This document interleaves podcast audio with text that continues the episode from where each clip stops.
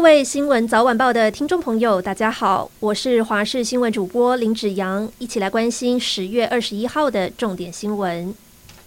日前有驾驶行经国道三号内侧车道，他强调自己时速九十二公里，明明就在速限内，却被开罚单，让他相当不满，在网络上发文抱怨。事实上，一般高速公路分作外侧、中线以及内侧超车道。就现行法规来看，除了最高速线之外，也有明文规范最低速线。内侧超车道必须要依照路段的规定，不得低于时速的限制。新北市一名六十八岁老翁，这个月初到新庄青年公园打零工修剪树枝，没有想到遭到虎头蜂攻击，导致大量脑出血，治疗十五天，宣告不治。医师研判，很有可能是因为蜂毒导致凝血异常，这让家属难以接受。因为老翁本来已经退休，准备享清福，如今却意外身亡。希望发包工程的新庄区公所还有承包商可以负起责任。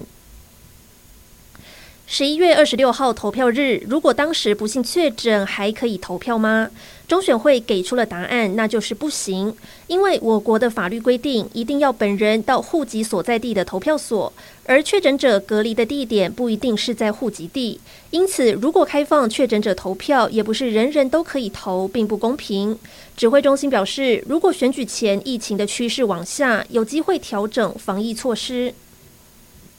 去年全球新冠疫情严峻，但自行车产业反倒成了受益者，因为欧洲政府发纾困金，又补贴民众购买自行车，因此订单快速的成长。不过没有想到，今年六月因为通膨居高不下，又受到乌俄战争的影响，欧洲民众对自行车的需求减少，台湾自行车的业者就相当无奈。比起二零二一下半年，年销量从七八十万掉到三四十万，整体衰退三到四成。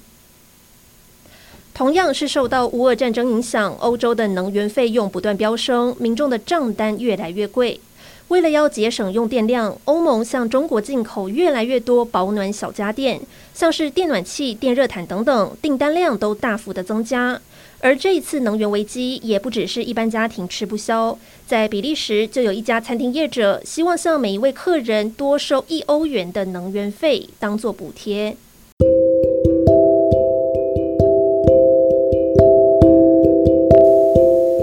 以上就是这一节新闻内容，感谢您的收听，我们下次再会。